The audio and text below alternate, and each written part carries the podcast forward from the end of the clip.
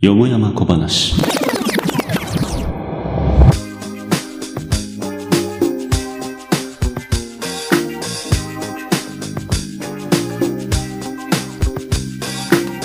仏上創前外談公説。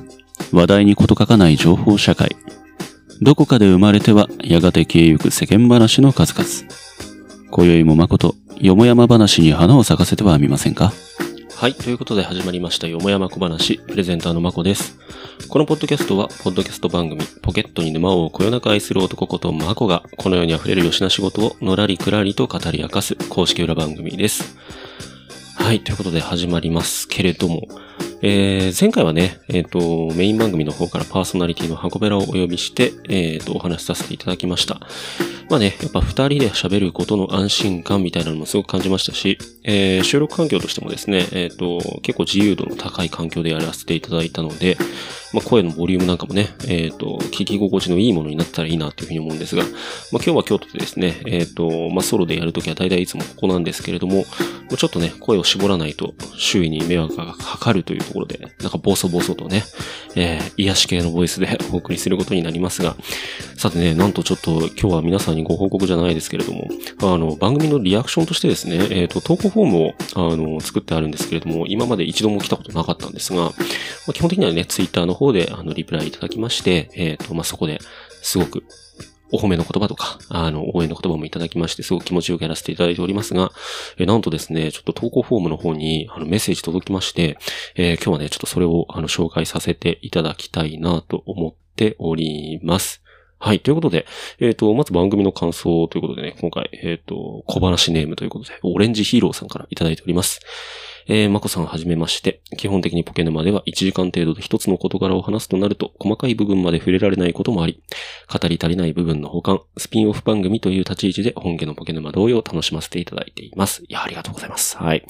ポケ沼ではジャンルでこだわ、えーくくることが多いと思うので、よもやま小話では単体作品として扱った漫画、ウォッチメン、ドラマフラッシュ、ネットフリックスのブラックミラー、ホラー映画のヘスター会はとても面白かったです。いや、嬉しいですね。あのーまあ、実際のところね、メイン番組の方では、基本はジャンルっていうくくりでお話をしているので、まあ、そこら辺結構、なんていうかな、広い、あの、お話を、まあ、していくことが多いんですけれども、まあ、ぎゅっとね、作品だけにこう、くくって展開をしていくってなると、まあ、なかなかね、あの、作品見てないとわかんないこともあって、あの、基本メインチャンネルでは、あの、そこまで絞った話はあまりしない。まあ、あまりって言ってる時点でね、まあ、前回も、えっ、と、ポケノマの方で、えーキングオブコメディっていう映画について、あの、3人で語り明かしたみたいなこともあるんですけども、まあ、基本的にね、あの、そういう、くくった話を、まあ、複数人でじゃなくてね、一人で紹介っていう形でお話しするのは、まあ、よまやま小話の方でやっていこうかなっていうふうには思っています。まあ、今後もですね、ちょっと精力的に、あの、吉な仕事をこちらでお話ししていきますので、えーぜひともよろしくお願いします。はい。えー、でですね、もう一件ですね。えー同じく、えーオレンジヒーローさんからなんですが、えー今後の放送で取り上げてほしいトークテーマなど、えーご意見ご要望がございましたらというところで、えっ、と、追加で、えコメントがあります。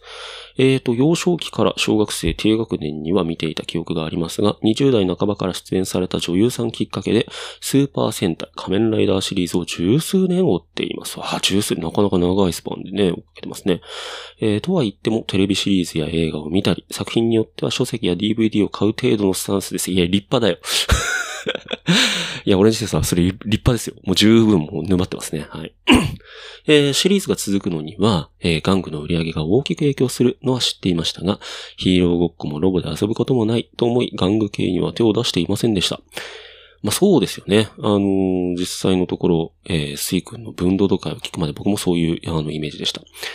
えー、ネットでテレビシリーズの感想を見ることはあっても、玩具系の感想や遊び方をする、えー見る機会が多くないのもあり、スイ君のお話はポケノマでスイ君が取り上げた分度と戦隊ロボはとても興味深かったです。よもやま小話についてではないのですが、もし機会があればスイ君の玩具やスーパー戦隊自体のお話をまた聞きたいと思い、お便りを送らせていただきました。ありがとうございます。えー、スイ君宛てでした。いやー、オレンジヒロさん。嬉しいお言葉なんですけれどもね。はい。まあね、あの、実際あの、よもやま小話の方でも、スイ君呼んだ回っていうのもありまして、で、えっ、ー、と、実際ね、スイ君が持ってるのって結構、きっと、あの、ジャンルの中でも、えー、さらにディープなね、あの、トークに展開するものが多いので、意外とっていうか、まあ、ある意味じゃ、よもやま小話との親和性の方が高いんじゃねえのかな、なんていうふうにも正直思ってます。ので、えっ、ー、と、例えばですね、まあ、スイ君がこの間言ってたことにはですね、分度度でざっくり語っちゃったけど、えー、自分が持ってるアメトイについてですね、一体一体紹介したいみたいな欲求がどうも彼の中にあるらしいので、まあ、そこまでギュッとしたね、あの、スイ君のおもちゃコーナーみたいなのは、まあ、メインチャンネルよりも裏番で語った方がいいのかななんていうふうにも思っていますので、えー、いずれはですね、ちょっとスイ君も呼んで、よもやま小話で、えー、おもちゃにくくってですね、えっ、ー、と、皆さんに声を届けられたらな、なんていうことも考えています。えー、ぜひですね、オレンジヒーローさん、えー、お待ちください。その日が来るのは近いかもしれません。はい。えー、そんなわけで、えー、本日もよもやま小話参りましょう。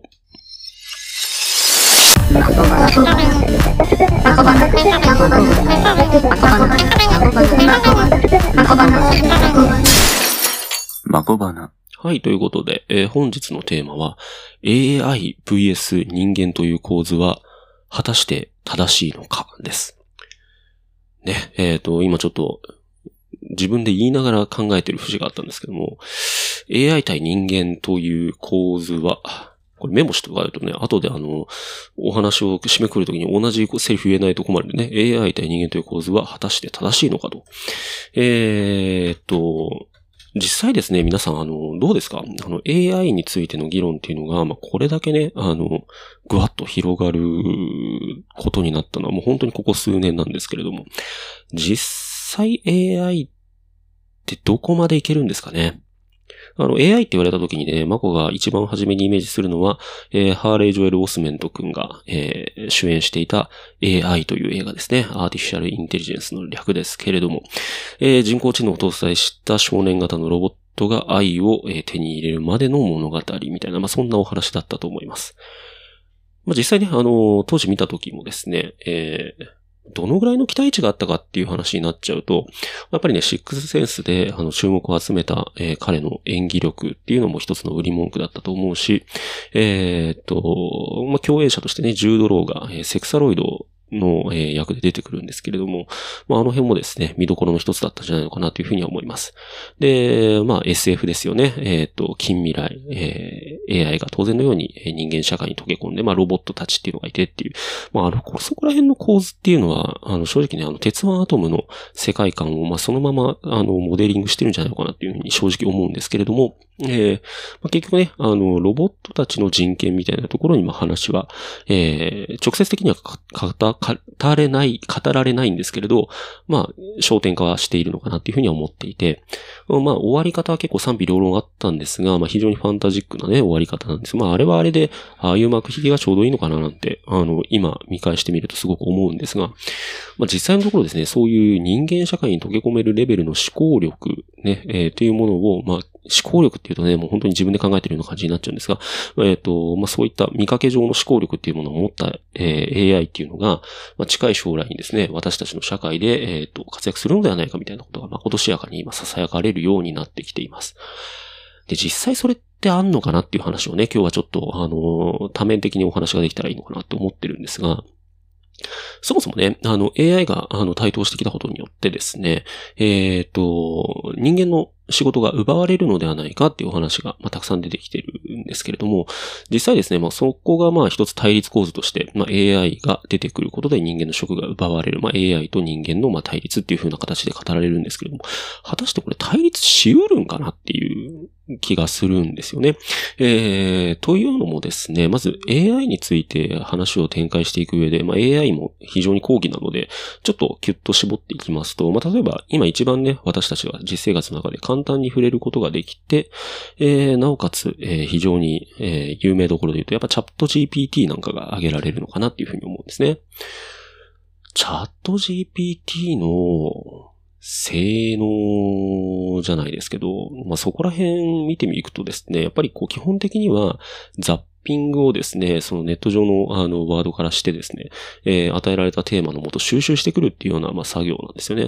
だからまあ実際 AI がやってることっていうのは、あの、形式的にはまあ人間と同じ思考をしているように思うんですけれども、まあ、実際のところは処理、作業っていう言葉の方が近いんじゃないのかっていうふうに言えるというのがまずあります。でこうなってくるとですね、えっ、ー、と、適切な判断っていうのは一体どこをもってするのかってことなんですけれども、基本やっぱり AI はアルゴリズムで動いていくので、あの、人間的な判断っていうのは正直できないんじゃないのかなっていうふうには思っています。で、これできないっていうのは一体何を言いたいのかっていうと、あの、人間って基本的には、やっぱり感情的な部分での判断だったり、あの、経験則での判断。いわゆるこれが勘って呼ばれるものだと思うんですけれども、そういったね、勘っていうものを頼りにする判断っていうのは、基本的にやっぱり人間にしかできないものだと僕は思うんですよね。要はインスピレーションみたいなところで語られるものだと思うんですけれども、要は理屈が通用しないような結論の出し方です。で、ここの論の飛躍っていうところが、結局、あの、作業や処理っていうものをベースに思考っていうものを形作っている AI にとっては非常に難しいところなんだろうなっていうふうに思うし、まあ、言うならばですね、例えば AI が算出した選択っていうものをあえて選ばないっていうようなことができるのは、やはり人間なのかなっていうふうに思うんですよね。で、まあそこら辺のことを考えていくとですね、必ずしも対立するものではなくて、やっぱり、例えばですね、金槌が出てきたことによって釘っていう道具が、えっ、ー、と、生きるようになったのと同じように、AI っていう道具が出てきたことによって、我々人間が、まあ、それをどうやってね、えっ、ー、と、社会に役立てていくのかっていうところが今、えっ、ー、と、まさに試されているところなのかなっていうふうに思うんです。で、金槌と AI の違いっていうのは一体どこにあるのかっていうと、それはやっぱりあの、使い方っていうのが今現在定まってないっていうところですね。まあ、金槌も使い方によっては武器にすることもできたりはするんですけれども、まあ、極めて狭い範囲の話なんですが、AI っていうのはやっぱりその、なんていうのかな、膨大なデータっていうものを、え、迅速に処理することができる。で、そこにですね、人間がある程度こう法則性を与えることができるっていうようなところから考えると、まあ、応用の幅っていうのは非常に広いですよね。だから、まだ今現在私たちが目にする AI の活躍の場以外のところでも、いくらでも AI が活躍する素地っていうのがあるので、だからひょっとするとやっぱ10年、20年経ってきた時に今の我々が考えていないような使い方っていうのはおそらく出てくるだろうと。ただ、それが出てきたからといって、じゃあ最終的な決定権は一体誰が持ってるのかっていうところなんですよね。例えばなんですけれども、我々がですね、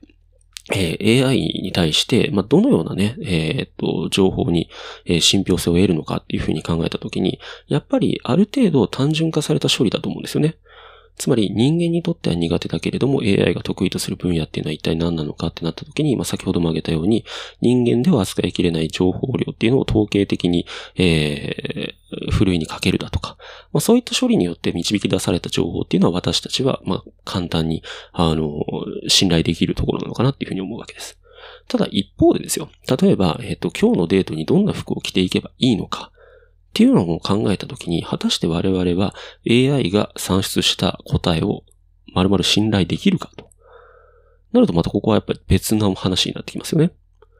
だから、あの、やっぱり、あの、場面だったり、えー、あるいは扱っていくデータ、えー、ないしはですね、えっ、ー、と、そこにどれぐらい自分がこう自我を挟みたいかっていうところの、あの、感覚で AI を活かすべき場面と活かすべきでない場面っていうのを我々は使い分けることができるんじゃないのかっていうふうに思うんですね。まあ、そうなると、必ずしも AI と人間は対立構図で語られるものではなくて、むしろ AI が活躍できる社会っていうものを我々今から考えていく必要がある。でそこにあるのは AI と人間の共存であり、あるいは共生であり、あるいは共同発展みたいな、まあそういったところにつながってくるのかなっていうふうな気がします。特にね、AI によって奪われる仕事、奪われる仕事っていう風に、えー、なくなっていく仕事にばかり焦点が当たるっていうのも変な話で、実際のところ、そこには AI の登場によって新たに生まれる仕事があるっていうことを私たちは忘れちゃいけないと。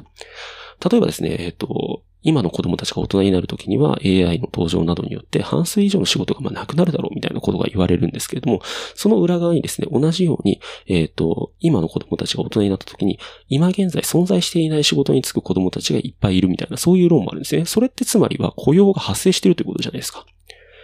奪われる雇用があれば発生する雇用があるっていうところを私たちは考えていかないと、どうもね、AI イコール、あの人間の仕事を奪う、えー、まあ、なんか悪しきものみたいな感じになりかねないわけですよね。それってやっぱおかしな話だなっていうふうには思います。で、実際チャット GPT をですね、これ、ハゴベラとも話したんですけど、あの、僕はね、あの、自分の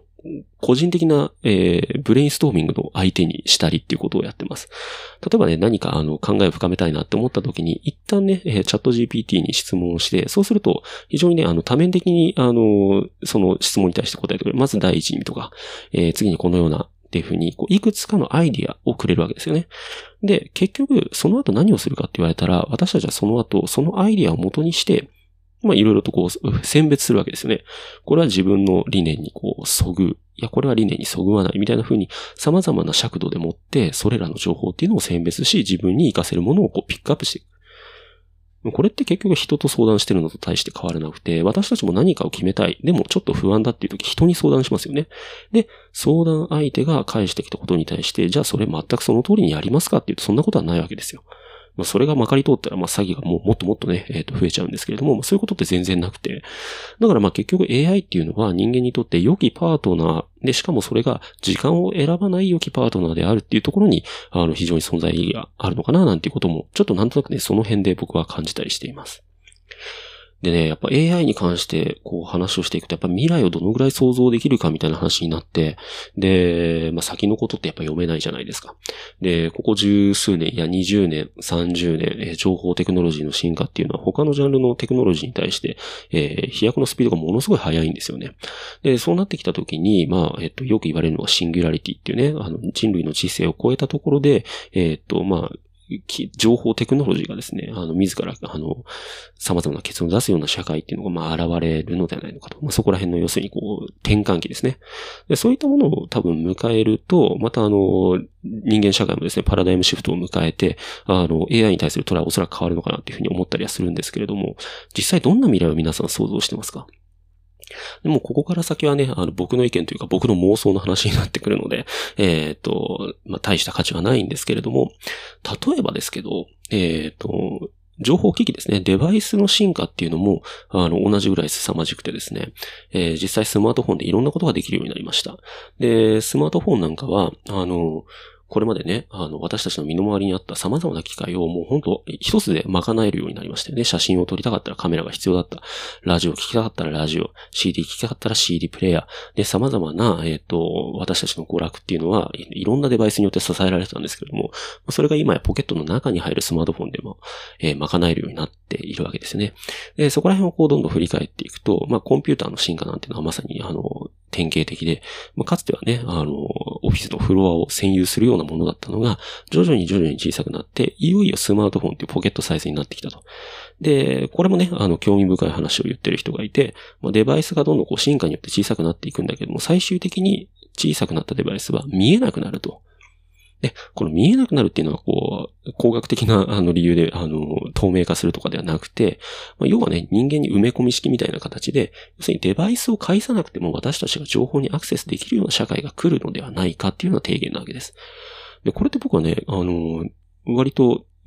同じことをね、あの、そんな話出てくる前からすごい思ってて、っていうのもやっぱりね、そういう話が出てくる前から、私たちはそういう世界をね、無双していたわけですよ、別に。あの、そこにだから現実感を持った、えっ、ー、と、理論としてそれを語るか、あるいはあくまで夢物語として語るかっていう、そこら辺のその、えっ、ー、と、スタートラインの違いしかなくて、実際私たちが何かね、こう未来のこと考えたときに、やっぱり見たこともないデバイスっていうのは正直いらないんですよ。むしろそういうのがないことの方が、一層ね、あの、最も進化したテクノロジーがそこにあるって言えるわけで。で、例えばなんですけれども、えっ、ー、と、あれなんだったかな？あの、シュワちゃんがやってたやつ。えー、皆さんわかります？シュワルツェネッガー、もう、もう、あの、詳しい方は一瞬で出てくると思うんですが、シュワルツェネッガー火星で、あの、進化したら、あの、検索したらすぐ出ますね。シュワルツェネッガーが火星にいるやつ、あ、トータルリコールです。なんやねん、それって感じで。まあ、あの、おばちゃんの顔が、あの、分裂して、あの、中からシュワちゃん出てくるって言ってもいいのかなと思いますが、あと、おっぱいが3つあるって言ってもいい多分伝わる人は伝わるかなと思うんですけれども、えー、トータルリコールといえば僕は小学生の時にね、えっ、ー、と、ビデオ借りてみた映画の中でも相当な、えー、衝撃を持ってですね、あの、脳裏に焼き付いた作品なんですけれども、えー、このトータルリコールもね、SF 作品なんですが、あの、確かね、あの、リメイクされていました。えー、主演がコリン・ファレル？だったよね。だったよね。うん。多分そうなんですけれども、えー、やってたと思うんですが、あの、そこにね、あの、手に埋め込まれてる電話のデバイスっていうのが確か出てきたと思うんですよ。えー、電話かかってくるとね、手にね、あの、表示されるんですね、なんか。で、しかもその手に表示されたやつをこう窓ガラスとかにペタってやると、それがあの、拡張えー、ディスプレイになって、その窓にね、あの、情報が映し出されたりとかするっていうような描写があったんですけど、実は僕すごい同じようなことを考えてて、で、これはね、同じようなことっていうは言いますけれども、えー、僕が考えていた将来的なインターネットのあり方っていうのは、あの、脳内にチップとか埋め込むことによって、私たちが何かを知りたいと思った時に、その莫大なデータに直接アクセスすることができるようになるんじゃないのかっていうのを僕はあの、高校生ぐらいの時にすごくよく考えていました。まあ、よくあることなんですけれども、まあ、大体さ、あの、高校生とかって刹那的に物事を考えるじゃないですか。かテストとかやるときに僕すごい考えたんですよね。僕は別にあのテストに苦労してたタイプじゃなかったので、あの、テストができないからネット調べられたらなとか思ったことは全然ないんですよ。でむしろ逆で、あの、いろいろ調べたり、教科書の内容を読んで理解したりっていうのは、あの、楽しんでやってたんですが、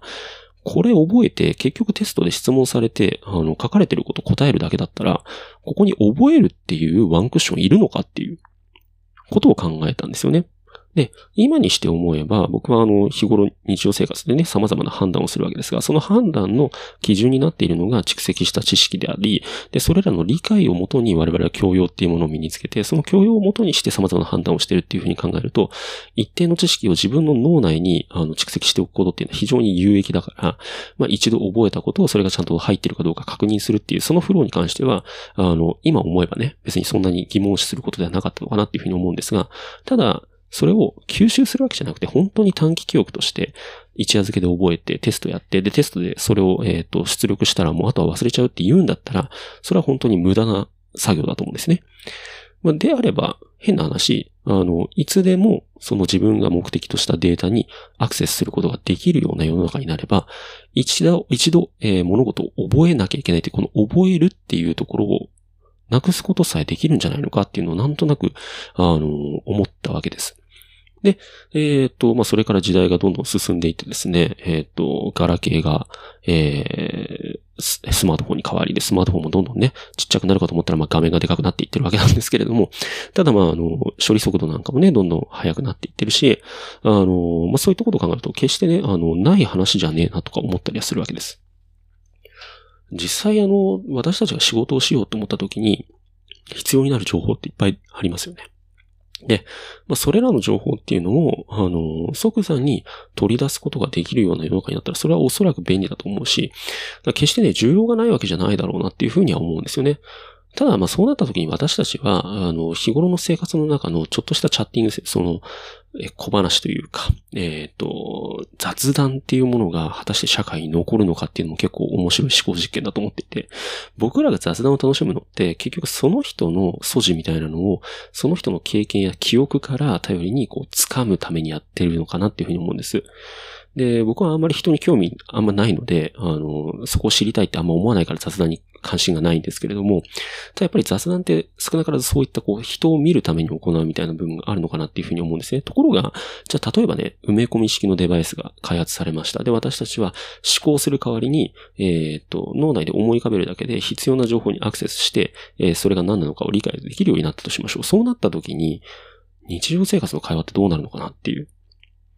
ね、あれ知ってるとかさ、そういう話にな、なるじゃないですか、まずは。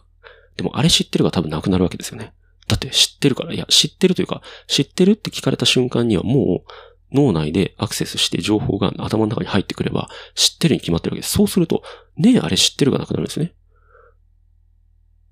こうなってくると、なんだろう。えー、っと、その人の興味関心がある物事って逆に一体何になるのかなっていう。で、またね、えっ、と、面白い現象としては、あの、観光事業の中でも、えー、アクティビティが非常に人気を集めているっていうお話があったりして、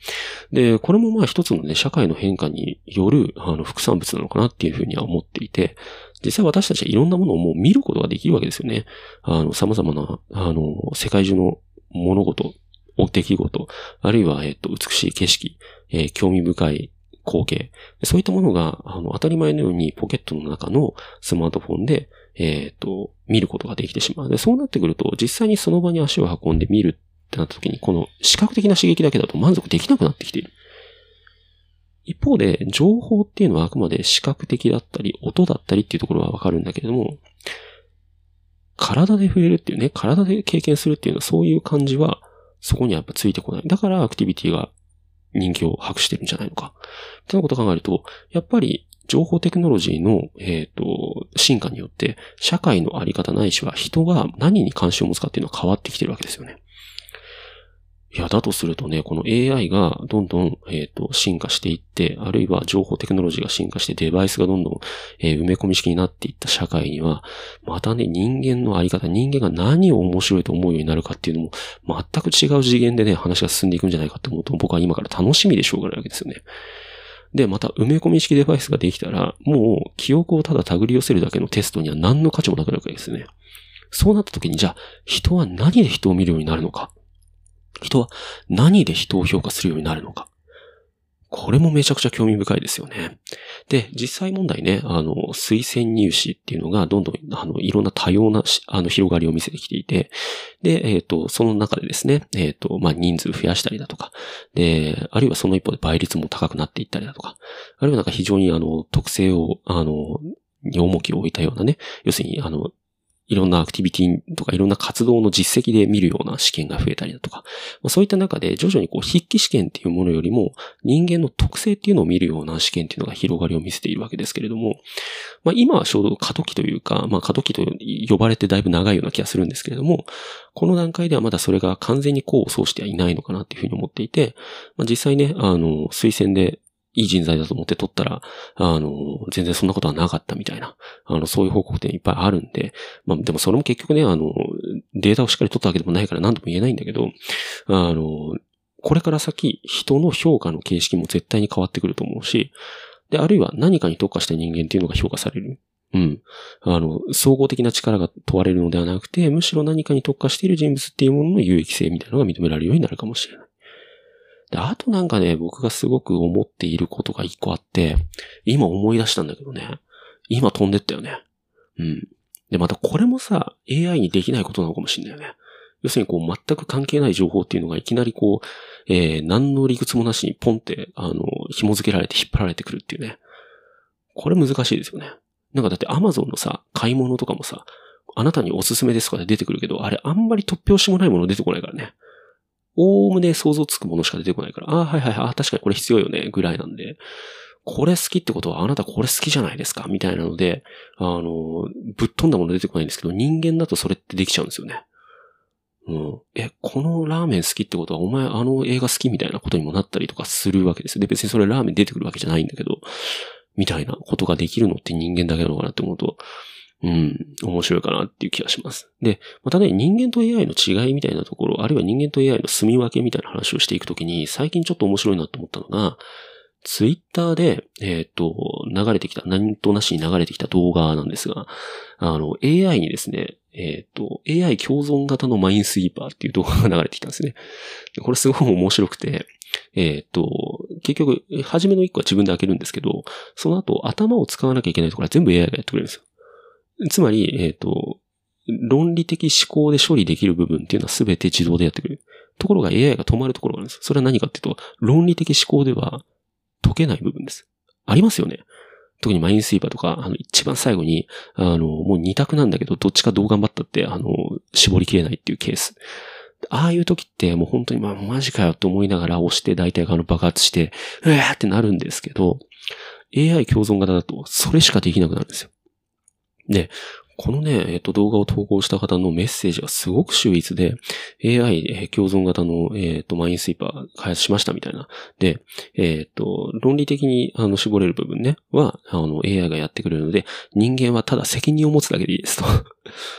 いや、これね、なかなか出てくる言葉じゃないし、えーっと、まさに言い得て妙でね、実に素晴らしい解釈だなって思ったんですよね。そう。責任だけはね、最終的に人間が取らなきゃいけないんですよ。で、AI ができないことっていうのはやっぱり論理を超えた部分だから、結局インスピレーション、勘の世界になってくるんだよね。で、そのインスピレーションや勘の世界っていうのは、要するにこう絞り切ることができない未来だから。で、でも選択するのは人間にしかできない以上は、最終的に責任を取るのはやっぱり人間なんですよ。AI がやったからって言えないんですよね。いや、ここも面白いなと。で、例えばじゃあ AI が全てを、えっ、と、責任を持ってやりましたよってなった時に、それで何か大惨事が起きましたってなった時に、一体誰が責められるかって言ったら、ここで AI を責める人って多分将来的にも出てこないですよね。やっぱここなんですよね。やっぱ人間が作ってる社会である以上は、AI がどんなに台頭しても AI が完全な人間代わりになるってことはやっぱりないんですよ。この部分をやっぱり理解した上で、あの、私たちは AI と付き合わないといけないし。で、またそんな中で AI をどれだけね活躍させて人間に有益に働かせるかっていうことをやっぱ考えていかないといけないわけですよね。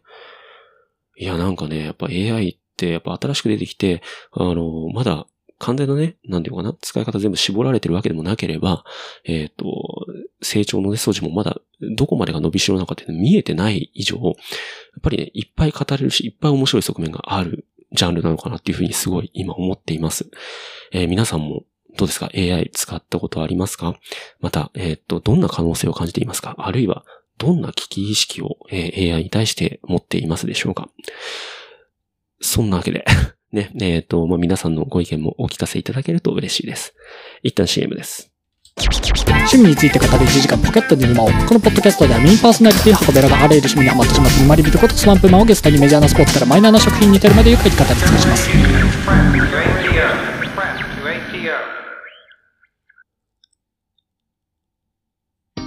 はい、ということでお聞きいただきました。愉快な CM の後はエンディングトークです。まあ、今回ね、えっ、と、メインテーマのところで、ミッドジャーニーとかね、えっ、と、絵画系の AI に触れることができなかったっていうのもちょっと惜しいところですね。まあ、昨今で言うと、その AI グラビアの、写真がですね、えっ、と、週刊誌に掲載されたっていうのも結構議論の的になってたりしますね。これもね、あの、ある写真家さんがツイッターで言ってたんですけど、まあ、こうなってきた時に、あの、写真のじゃあ価値っていうのは一体どこにあの生み出されるようになるのかっていうと、それはもういよいよ被写体ではなく誰が撮ったのかっていう世界になってくるみたいな、そんな話がありました。まあ確かにね、あの写真の価値を左右するのって、あの、ある種そういった部分もあるんだろうと。この人がどういうね、えっ、と、美意識で、えー作品を撮ったのかっていうその背景みたいなところに人間ってやっぱり興味を持ったりするので、あ、この人はこういう風に世界を見てるんだなみたいなのを写真から考えたりするわけですよね。AI で生成した作品っていうのはどうしてもその部分がないから、いわゆる人格っていうものが感じられない、いわゆる綺麗な写真しか作ることができない。で、まあ、いわゆる綺麗な写真なんて本当にネット上のストックフォトにでもいくらでもあるわけで、で、じゃあそれらの価値ってどのぐらいあるのって言った時に芸術的価値ってなるとなかなか議論の的に上がってこないと。だからそうなってくるとやっぱ制作者の方をね、えっ、と、重視するような世界が生まれてくるのかなっていうのはすごく、あの、説得力がありました。一方でじゃあね、その AI が、で綺麗な写真が作れる、あるいは綺麗な絵が描けるっていうような世界がやってきたときに、新規参入でね、えっ、と、その世界で戦っていくことの、えーハードルが上がるのか下がるのかっていうところも、ちょっとね、あの、語ってみたいところですが、僕まだね、そこら辺はまだ、いまいち見地を固めることができてないので、箱べらとかね、誘って話したら面白い感じになるのかなっていうふうに思います。何してもね、あの、論理的な思考っていうところで、えっ、と、すごくね、えーなんていうのかな、感想無味な世界でしか語られることがないだろうと思われてた、無味感想か、AI が、えっ、と、芸術の世界でもどうも戦えそうだぞっていうようなことが分かってきたっていうのも非常に面白いね、あの、傾向なのかなっていうふうにも思ったりはしています。はい。というわけでね、えーお聞きいただいたのは、よもやま小話、AI 対人間という構造は果たして正しいのか？でした。番組では皆様からのご感想をお待ちしております。ツイッターにてハッシュタグ、まこばなをつけてつぶやいてください。なお、公式ツイッターアカウントはよもやまこ話で検索。どしどしフォローしてください。簡単な投稿フォームを用意しておりますので、そちらにもご感想いただけると幸いです。どうも今回ありがとうございました。嬉しかったです。この番組は Apple Podcast をはじめとする主要なポッドキャストアプリで配信しております。ぜひ評価のほどよろしくお願いします。本日のお相手はまこでした。それじゃ、またね。よもやま小話。